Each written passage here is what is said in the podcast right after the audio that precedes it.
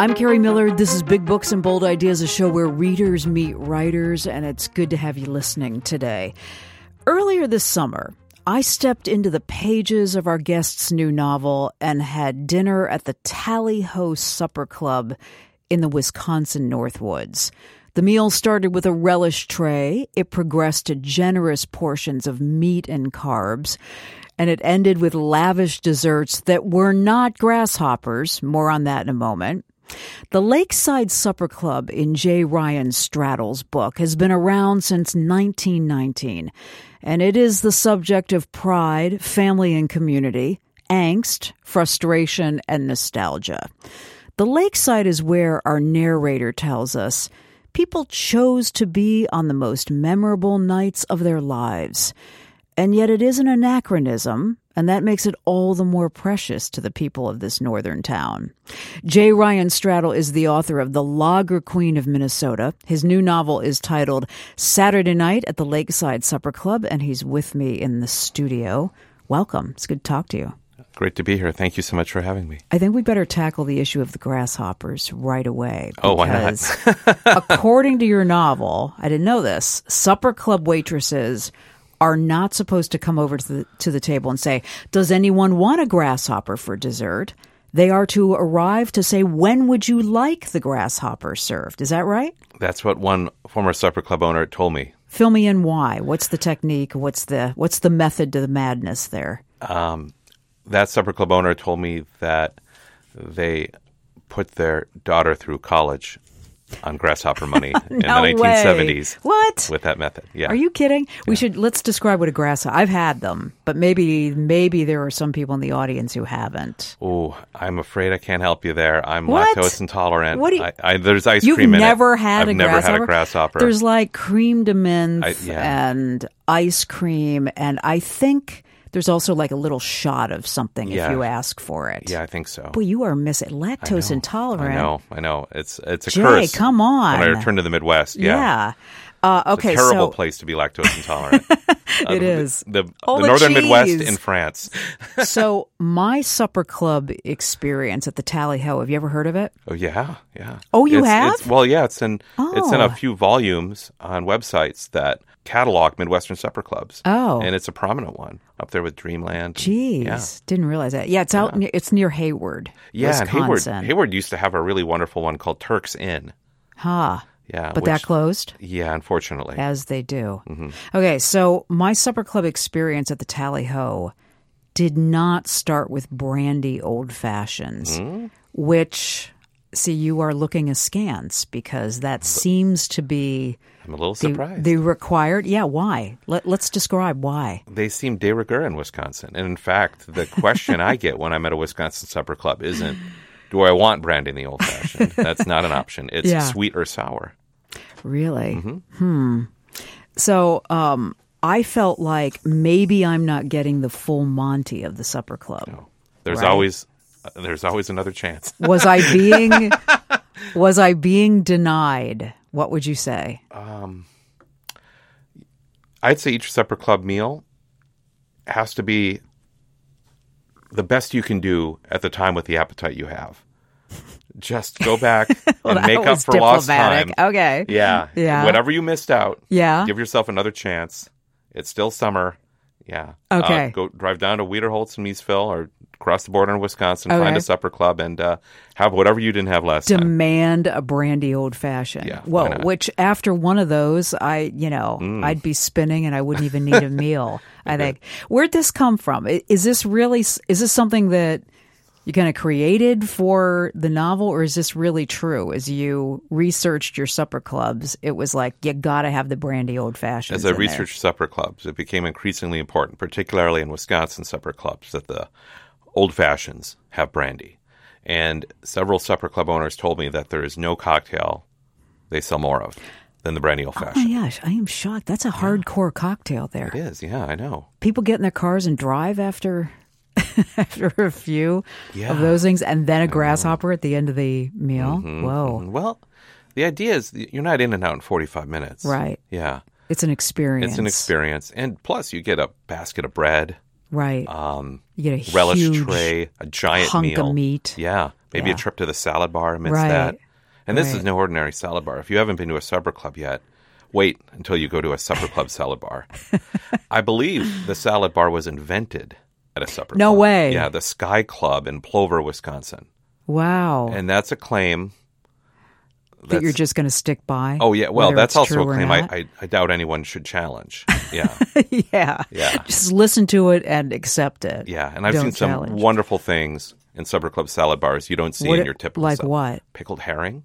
Ugh. Oh yeah, Oh my gosh, why? you can tell you're in Scandinavian land, right? That's When right, you see that's the pickled right. hair. What else? uh, different kinds of Jello. Okay. Yeah, three bean salad. Uh, what else have I seen in them? Cheese curds. Yeah. Yeah, especially in Wisconsin. Yeah, uh, But you're potato not going to put on a salad. macaroni You're just salad. going to gnaw Yeah, on those. Right. I mean, things that are right. independent salads as well, like potato Right. salad, mac- macaroni salad. Yeah. Yeah. Geez, that sounds good. Okay, so was your uh were you raised basically going to supper clubs when there was a special event in your family? Yes, when there was a special event. Yeah. Uh, other than that, very rarely. How was it decided when something merited a trip to the supper club? Wow, great question.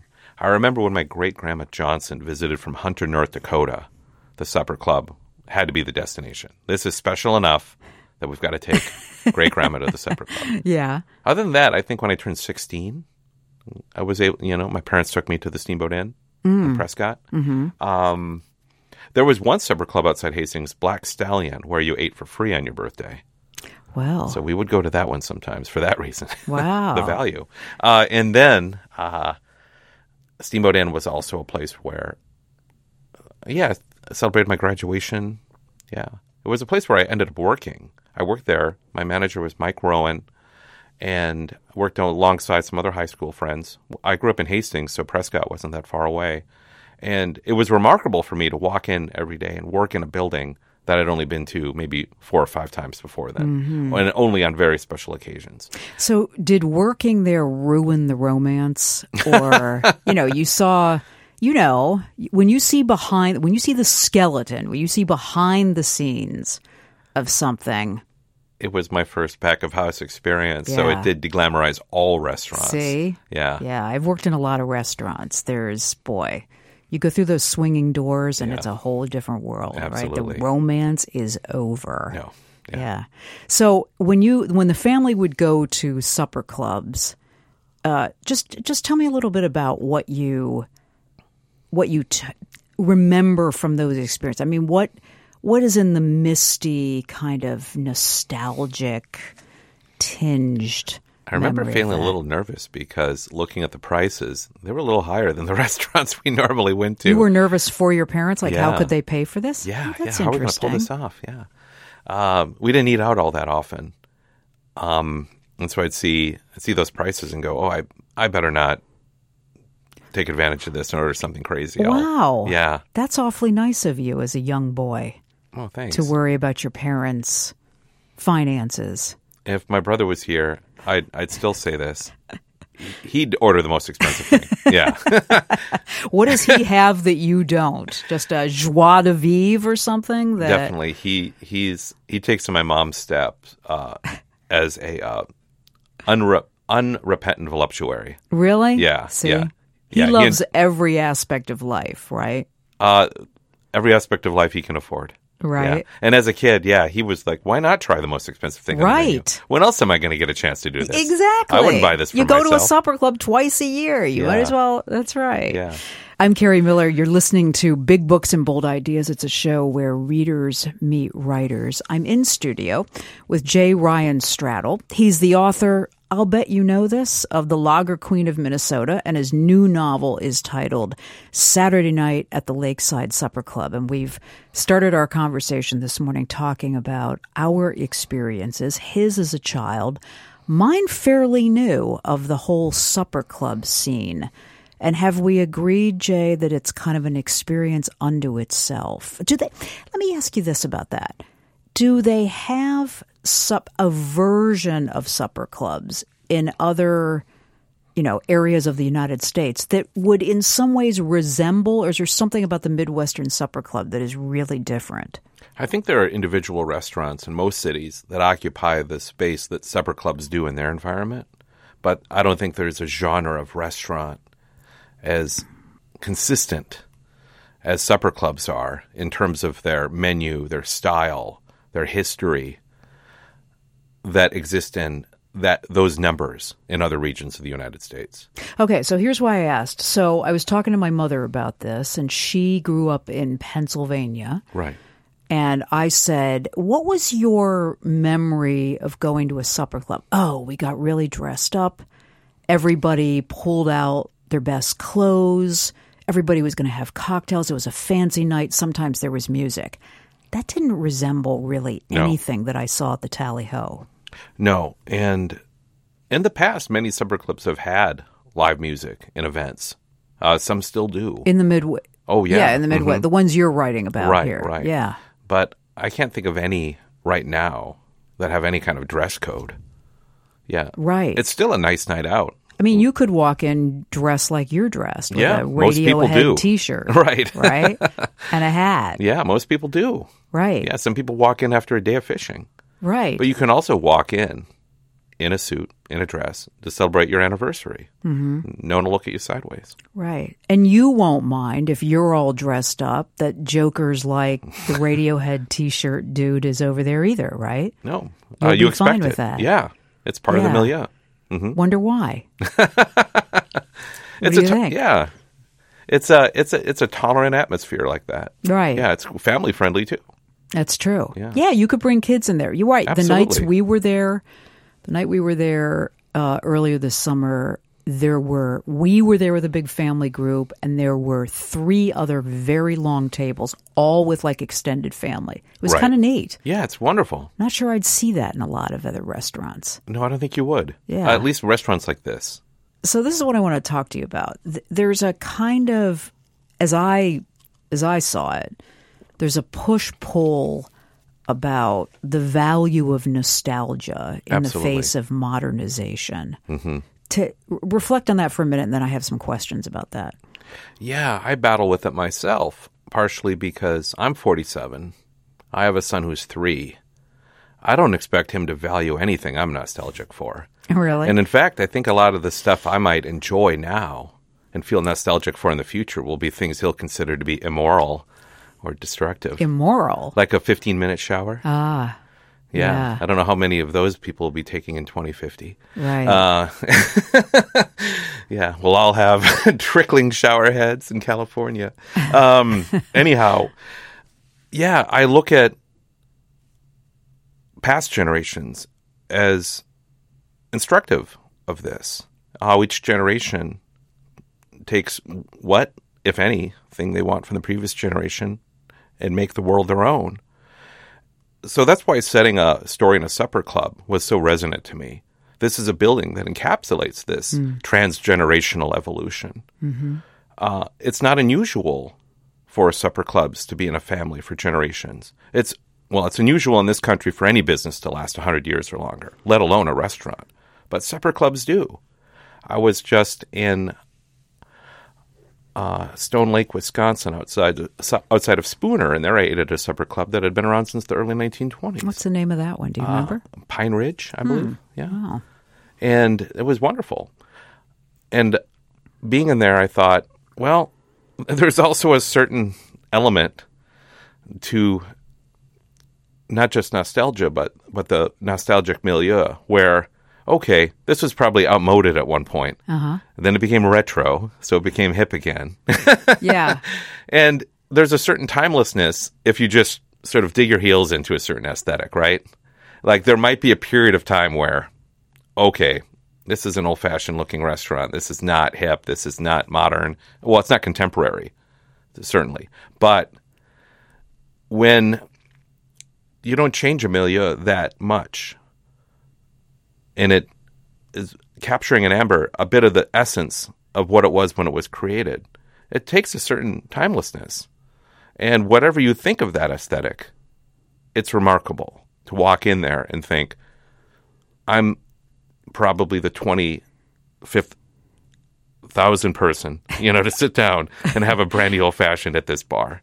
Like, like, you know, you think if these walls could talk, but you also think, I'm grateful that such places exist in these rural communities because they're a haven for locals as mm, well. Mm-hmm. Quite often it's guests, visitors, tourists in the dining room, but the bar, that's where locals go. Yeah, so I'm glad you described that the way you did because it- you made me think about the purpose and the value of nostalgia. Mm-hmm. Like, is I think some nostalgia can be not just dangerous, but you know, um, not constructive. Absolutely. Yeah, just retrograde. What's good about nostalgia? Do you think? Well, I think there are aspects of looking backwards for answers, for comfort, that it's a psychological balm for an individual. I think the problem is when it gets prescriptive. It's like anything spiritual. I think it encompasses a tremendous value to an individual. But when you start telling other people that they should be nostalgic for the same things you are, well, that's where it gets complicated. Mm-hmm.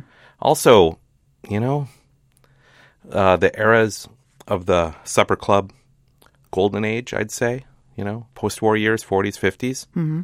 That wasn't a great time for a lot of people in America. And so that those trappings and aesthetics connote a more complicated realm for some. Yeah. Yeah, you're Yeah. going just where just where I was thinking about. So, um, I recently interviewed author Jeannette Walls. Hmm. Have you? Mm-hmm. I'm sure you've read some of her books, The Glass Castle, and she's written some great historical fiction.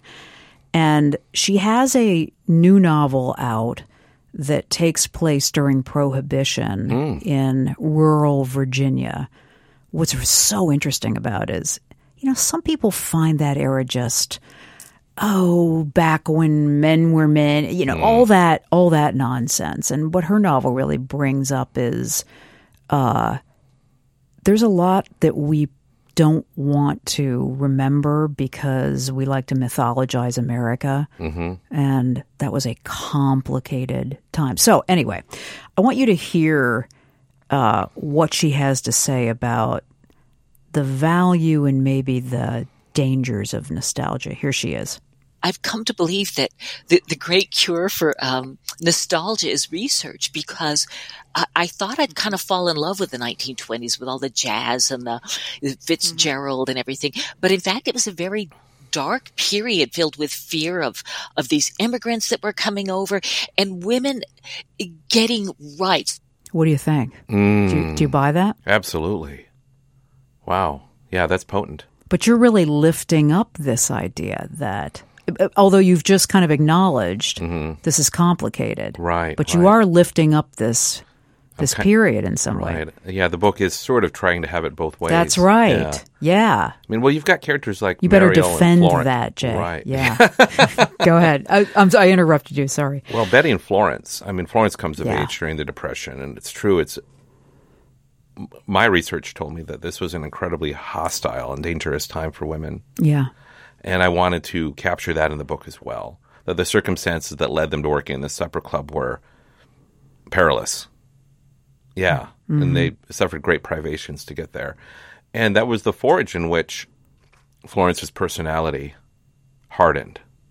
Yeah. yeah, was molded, and she emerged from it a particular kind of person that makes decisions affecting other people's lives that they don't always understand. And because of it, she's a person oriented to the past in terms of how her value system affects the world. She wants to inherit the supper club. Slight spoiler alert. because she we wants- realized that pretty early yeah, on. because though. she Yeah. wants to sell it. And she wants to sell it so she can acquire a piece of her past that she believes she can reacquire. That is what she's living for. She's living to reattain the last part of her life where she felt secure. And that is symbolized by a building on Grand Avenue.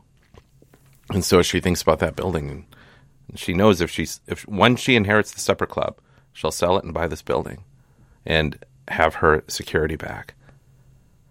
I think that's what she believes in her head. And that's a dangerous notion. I mean, one of the things that nostalgia moors us to, of course, is a past that's irretrievable.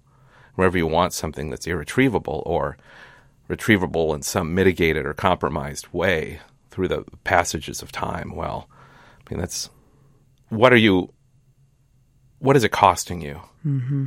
What compromises are you visiting on the present, on your current relationships, on what you could be creating if uh, you're too preoccupied with retrieving an essence that has come and gone? Yeah, that's a great way to put it. I was thinking that, you know, in yearning, there's so much of this. Mm-hmm. In, in yearning for the past, you know, you're, like I said, you're, you're really mythologizing um, what America is, who you are, often who your family is. There's just this, this sense that, uh, living in the past is you get to I guess you get to recreate right this idea of who you were, which Mm-hmm. I've always found I've always found that kind of dull, Yeah. I guess. And I'd say I'd I'd I'd um expand on that and say enforce the idea of who you are.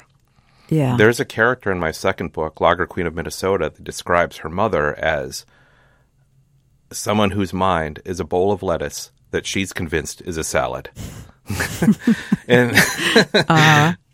yeah, and that's what nostalgia can do. It can reduce you to an easy value system internally that Right. not compatible with the outside world. That's right. And that'll create dissonance, frustration.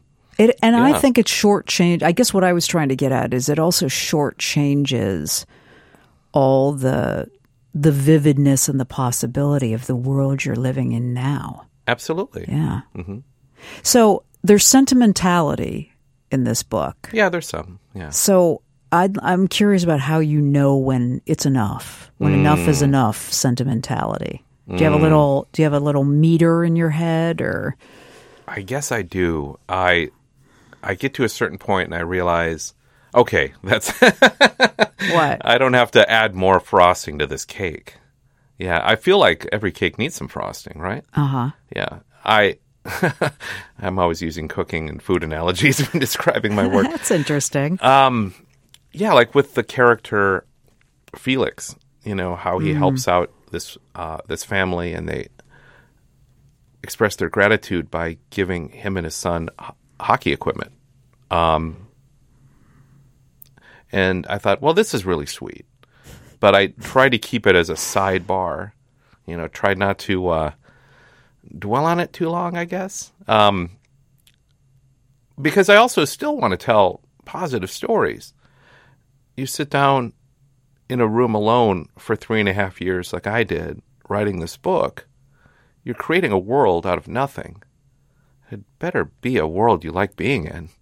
At least that's how I feel. I feel like I tend to write utopian books. Uh huh. Yeah. Yeah, create I worlds hear that, I want to be in. And so, of course, they're occasionally going to have these elements where good things happen to good people Yeah. and they'll sometimes be sweet like that.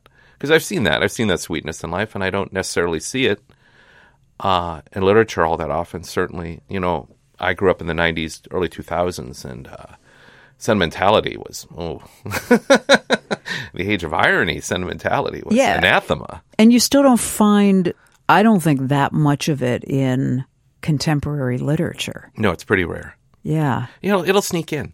Every so often, you know, you'll see a little mo- like What you must be thinking of a. Oh, I I can't think of a specific moment from the Overstory by Richard Powers, but there's a few You're talking my language a few here. little moments in there where like something there's a very sweet exchange between some of the couples. Mm-hmm. Yeah, that resonates. Yes. Yeah, and that's what I'm looking for. And I think a writer like him, um, what's another one like a.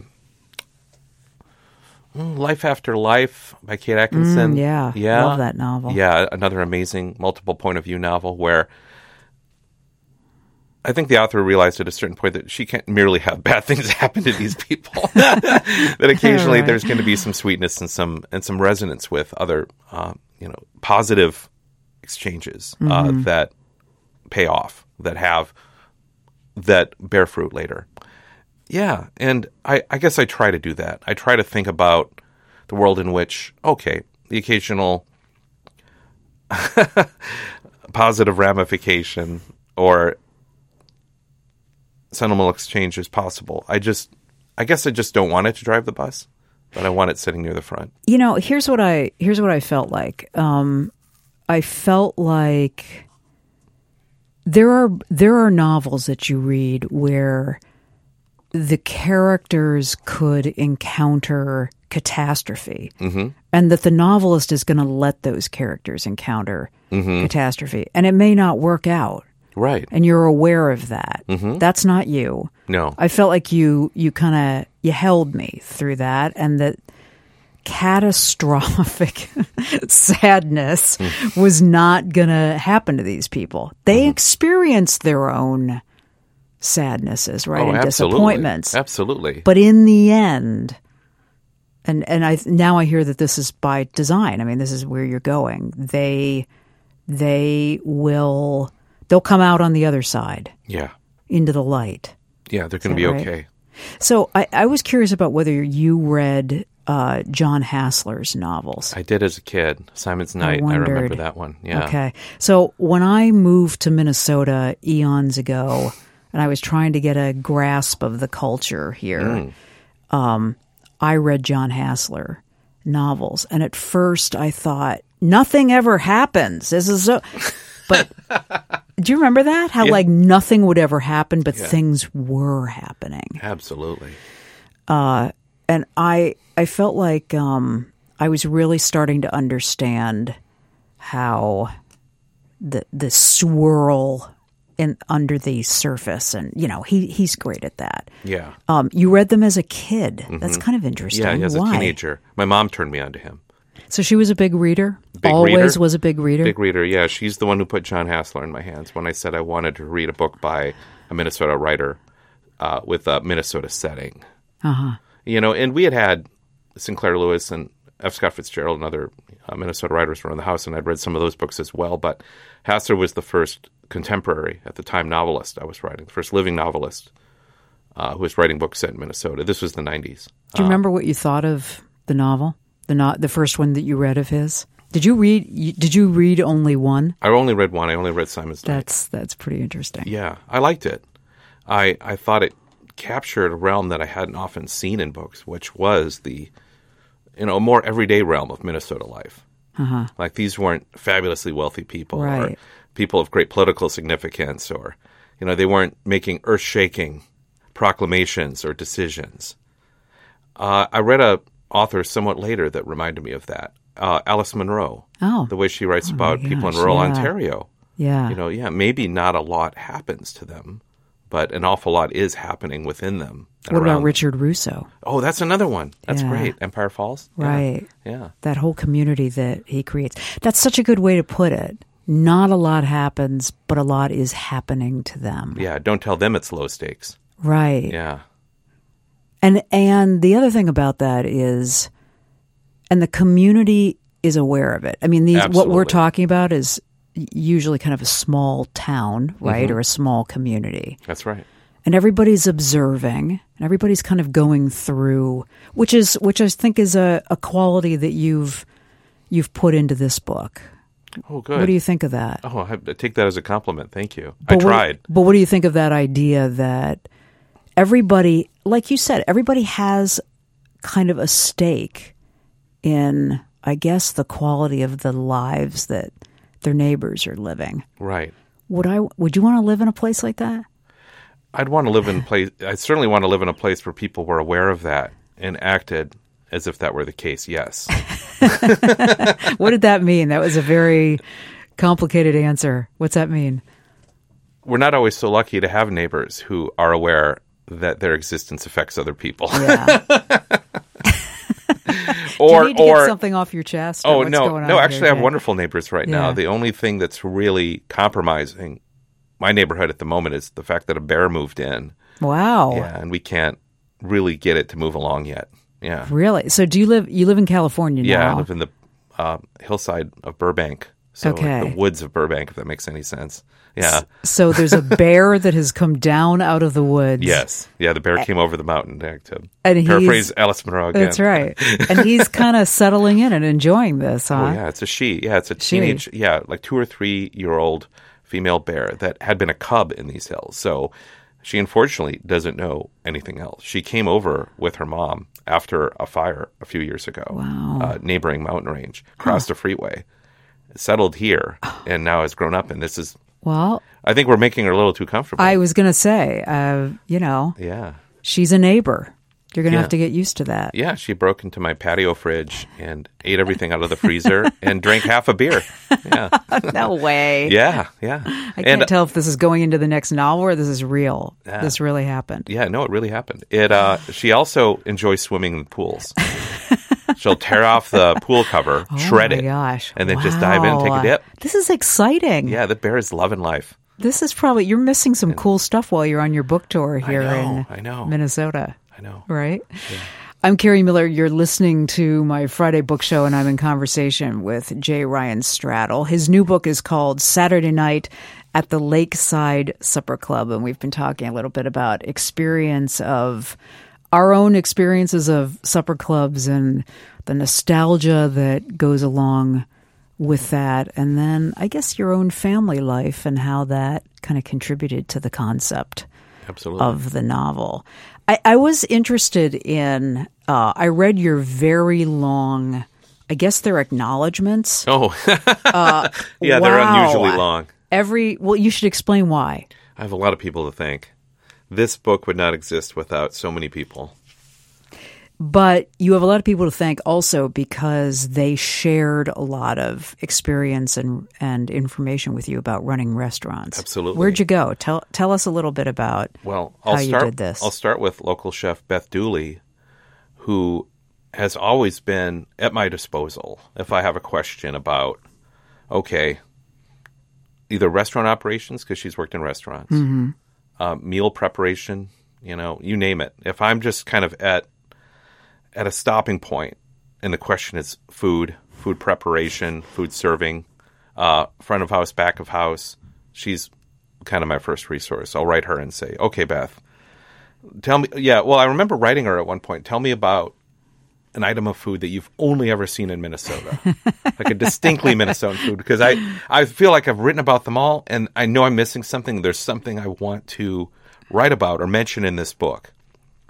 And she said, "Have you written about porchetta sandwiches yet?" oh, And I what said, "I only haven't." in Minnesota? I You're think kidding. so. Iron Range porchetta sandwiches. I mean, maybe like in northeastern Wisconsin, uh, maybe some have spilled over into Superior or something. Yeah. But I, yeah, but she was right. I, I don't see them in California. Yeah, uh, yeah. Really, anywhere else? Like specifically porchetta sandwiches? No, no. And I thought, great. So why write you, Beth? Thank you so much. She was wonderful. She helped me rekindle an acquaintanceship I had. I had met the local chef and writer uh, Sean Sherman at a literary festival in South Dakota a few years ago, and I knew this book would have a native restaurant in it. So I wanted to contact Sean and ask him questions about it because I wanted to get these details right. Now I have his cookbook that he co-wrote with Beth, but I wanted to hear it from him because I'd heard at the time he was planning to open a restaurant, which of course is now open. At the time I interviewed him, it wasn't open yet, and yeah, I just kind of wanted to get the details right. And Beth was able to um, connect us again, and so yeah, tremendously helpful local resource. And beyond that, my former boss at the Steamboat Inn, Prescott, Wisconsin, Mike Rowan, and his son Pat, they were wonderful resources. Mike told me what it was like to run a supper club. Uh, gave me some great stories, uh, some of which ended up in the book. And Pat talked about what it was like to be the son of a manager at a supper club and be growing up in one and doing your homework in your dad's office and Right. uh, hanging out at the bar eating mar- maraschino cherries and you know just the the things you would do to pass time and mark time when this was your home outside of school. Yeah. Yeah, when you're running a restaurant like that, and Mike Rowan reminded me of that. Your family kind of has to get involved, or you won't see them, especially in the summer, or if it's a, in a tourist area. You know, um, yeah, your summers are kind of toast. And I talk about that in this book too, about how this character Julia the daughter of a supper club owner, has never had a summer vacation. right. She's just kind of expected to help her parents at this restaurant. Exactly. Yeah. You know, the thing that, um, like I said, I, I worked in restaurants for years. Like I started at 16 and uh, worked all through college and after college uh, when I was making no money in broadcasting. And um, the camaraderie, there's something, and I know you get this since you worked in restaurants too, but there is something that becomes a world unto itself. You work different hours than a lot of people, and the people that are kind of enduring this, the highs, the lows, that they're your people. Then you find yourself it's not enough to work an eight or ten hour shift with them. Then you have to go out and drink and socialize with them. Do you remember that? Yeah, yeah. Isn't And that weird? Isn't it funny to think about? Yeah, and the same is true in television and film too. I mean, Jeez, you spend right. yeah, Yeah. like I remember working on the show Deadliest Catch, where we'd work six, seven hour. Um, I'm sorry, six, seven day weeks. Often we wouldn't get weekends off sometimes, and we would be working at least twelve hour days in post to wrangle this incredible surplus of footage into a coherent 42 minute show. And the crazy thing is, after spending this much time with these people, like, okay, what are you going to do now?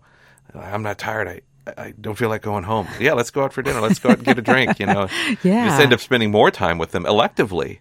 Yeah, and so you develop this shorthand with them, this intimacy that is engendered through being colleagues, but it's something more. Also, each enterprise, whether it's a restaurant or a TV production, you're creating something for other people. You are not the end user of this experience. Um, you're creating something that is meant to be consumed and judged too. You know, and some and in a restaurant, of course, you get a more immediate reaction, like Yeah. send this back. This isn't what I ordered. And uh, TV, you wait a few weeks at at, most, uh, sometimes months for uh, you to get a conception of what people think of your work.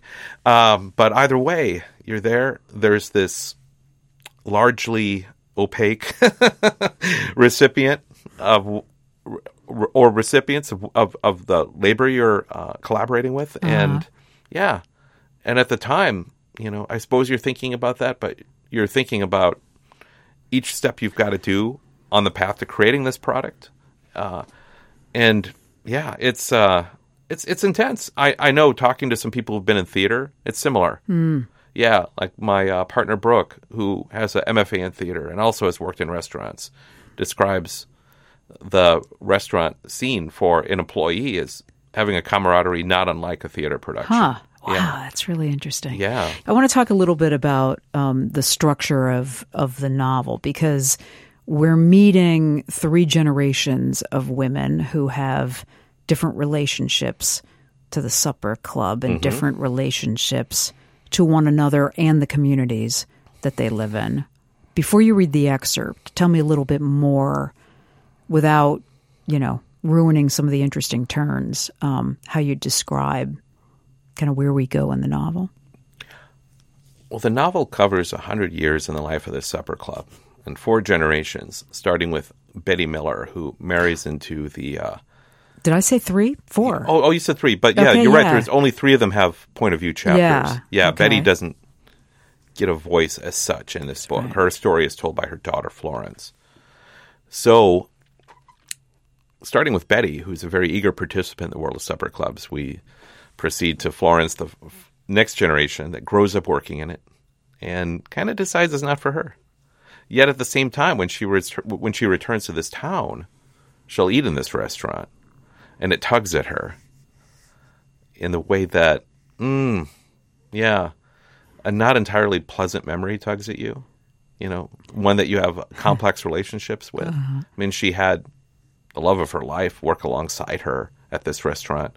They didn't stay together. They broke up. They each went their separate ways. And now she's back here in one chapter, eating with her current husband and some mutual friends. She has a daughter, Mariel, who takes after her grandmother and is a very enthusiastic participant in supper club culture and wants to be there. I think partially to get away from her mom and partially to participate in something she knows she belongs to via her birthright and understand it and enjoy it. Like, wow, this is a place that could be me. This could be my future. And she's interested in exploring that. And then they have a, Mariel has a daughter, Julia, the fourth generation, that takes after Florence a bit more. Mm, right.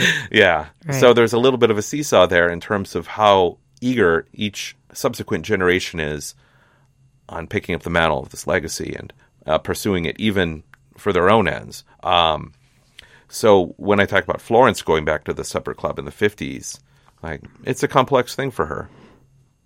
Yet at the same time, I think she still appreciates it. One of my favorite little moments in the book is when Florence is, oh, really irritated or just, uh, just uh, aghast at the presence of the salad bar, this newfangled invention. Because she had been a salad girl, she had once Yeah, made all the that's right. salads. Right. You're right. Like there was no salad girl position anymore. There was just the salad bar, and she said, just sits out there gathering germs.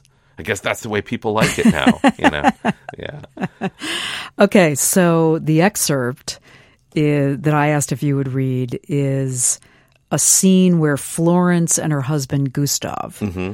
they're at Floyd and Betty's Lakeside Supper Club, and as as Jay has said, they she uh, Florence kind of has a complicated relationship with this place. Um, they're there for their anniversary, and this is kind of a turning point in their relationship. What what else would you do you want to say before you read this, if anything? yeah.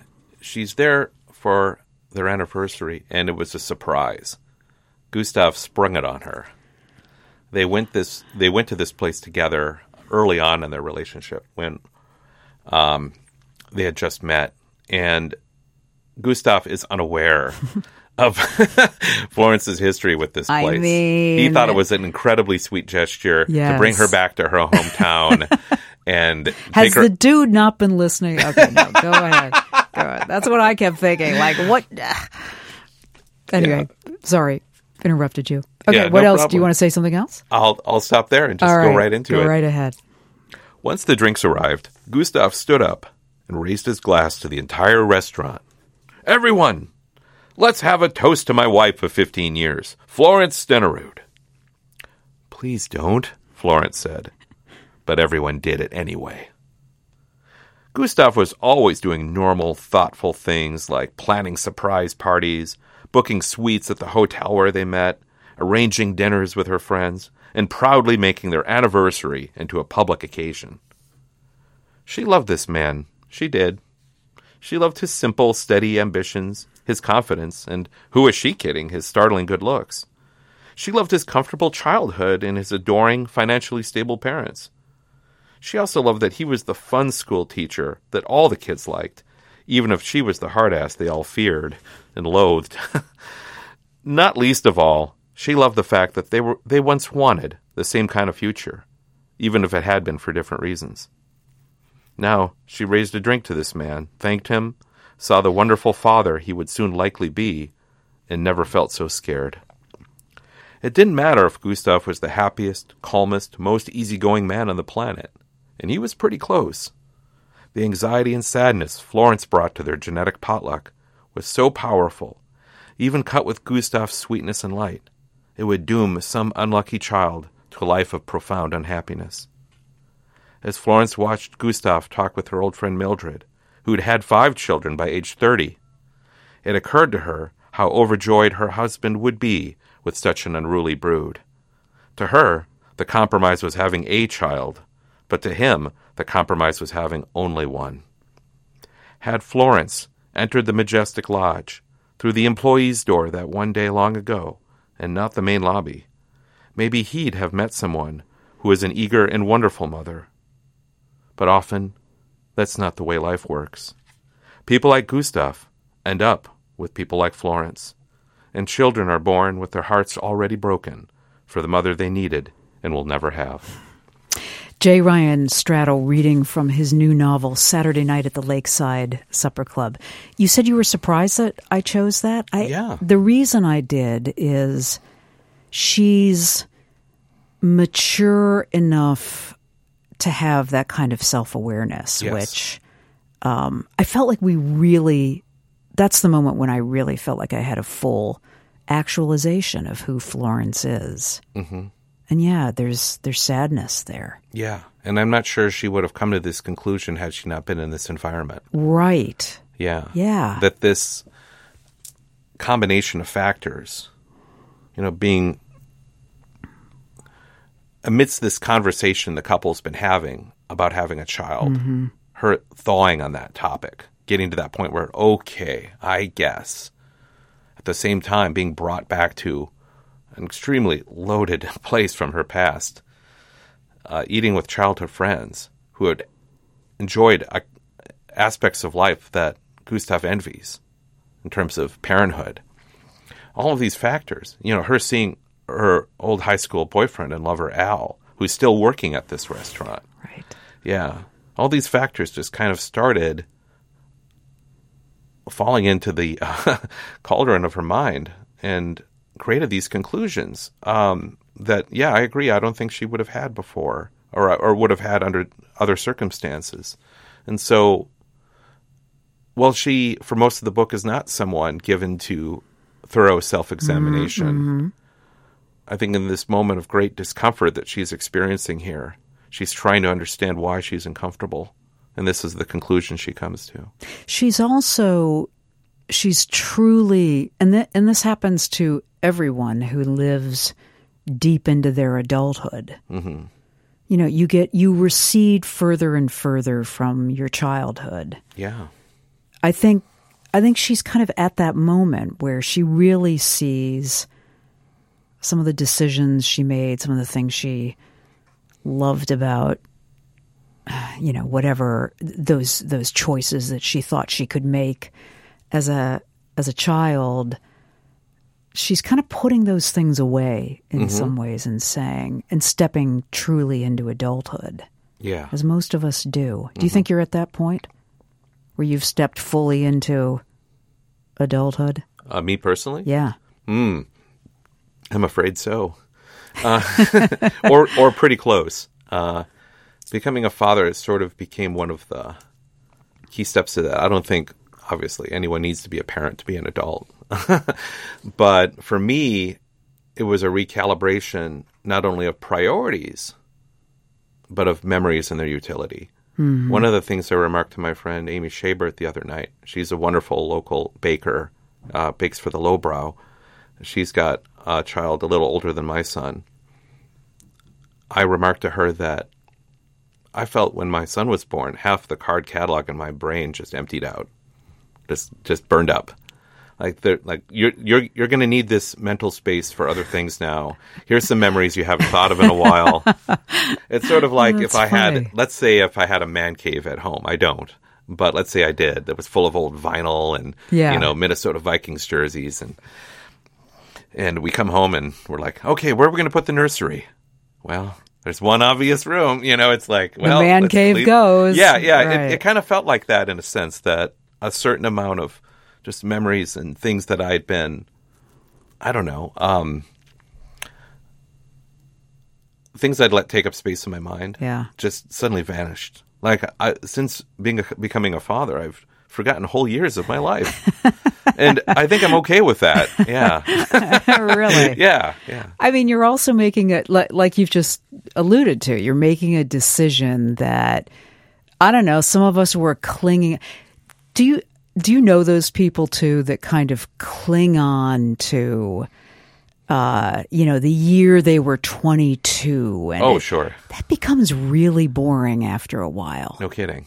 especially when you're sharing it with somebody who wasn't there. Oh, yeah. But it, it's healthy, I think, to let go, right? Right. It and it's also also healthy at times to reconnect with people who you do share those experiences Yeah, with. that's right. Yeah, I mean, Yeah. if it's used as a tool for connection, great. Right. But if it's a, oh, if all its obtuse alchemy gets you is a bunker, I don't know how helpful that is to anyone. yeah, and nostalgia is a bunker for a lot of people. And it's too bad because it doesn't have to be armor against the world coming in. It can be a platter in which the world can uh, provide its wares to you and you can meet it halfway. You know, you can use it as a point of connection to other people. I find myself doing that when I get together with my high school friends. Like occasionally I'll put on an old 90s mix or something. and then then we'll end up having conversations like I had with my friend Jeremy Schmidt, uh, who lives in Seattle now. I live in California. We're both from Hastings, where we kind of challenge each other's memories. Which is a tremendously useful thing That's to do as you approach 50. That like, is really fun. Like, I didn't remember that particular concert that way at all. Right. Yeah, yeah. I right. remember telling my friends uh, um, Tony Norgard and Ken Nicholas about who I thought was at the first concert I went to. Yeah. and I was completely wrong. yeah, they actually put me on a podcast with someone, uh, a mutual friend, uh, KT Craig, uh, who also went to high school with us, because I had told Tony that, oh yeah, I went to the my, my first ever show with uh, Stacy and KT, and and he got KT on, and we were going to talk about our shared experience at the first ever concert we attended. we were about halfway through, and KT said, "I think you're talking about a different concert." You weren't there. Yeah, exactly. Or I yeah, wasn't yeah, exactly. I did That's go to a concert funny. with you, but not this one you're Yeah. describing. And and my my brain had wired it in a completely different way that I guess must have suited whatever I needed. That's right. Yeah. Right. The That's- story you're telling yourself about that. Right. So it's wonderful to have these stories disabused rather than confirmed. Because if there's a I don't know, if there's if there's a reason you're remembering something incorrectly, it's fun to unpack that. It's fun for me. Right. And I think that's part of the danger with nostalgia is, well, it's not necessarily an incorrect uh, version of the past. It's a limited one. Mm-hmm. Yeah. Mm-hmm. And it's uh, increasingly limited if you don't share it and don't invite it to be challenged. Because it can still exist. I mean, well, one of the things that really bugs me is when I go online and let's say, you know, the new Ghostbusters movie came out like five years ago with an all female cast. And then there are all these annoying men Oh, yeah. going online. I wondered saying, where like, you were They going They ruined the this." movie. Yeah. Like, no, they didn't. the movie you say you enjoyed still exists. And now there's this other movie that other people can enjoy. Yeah. Yeah. Exactly.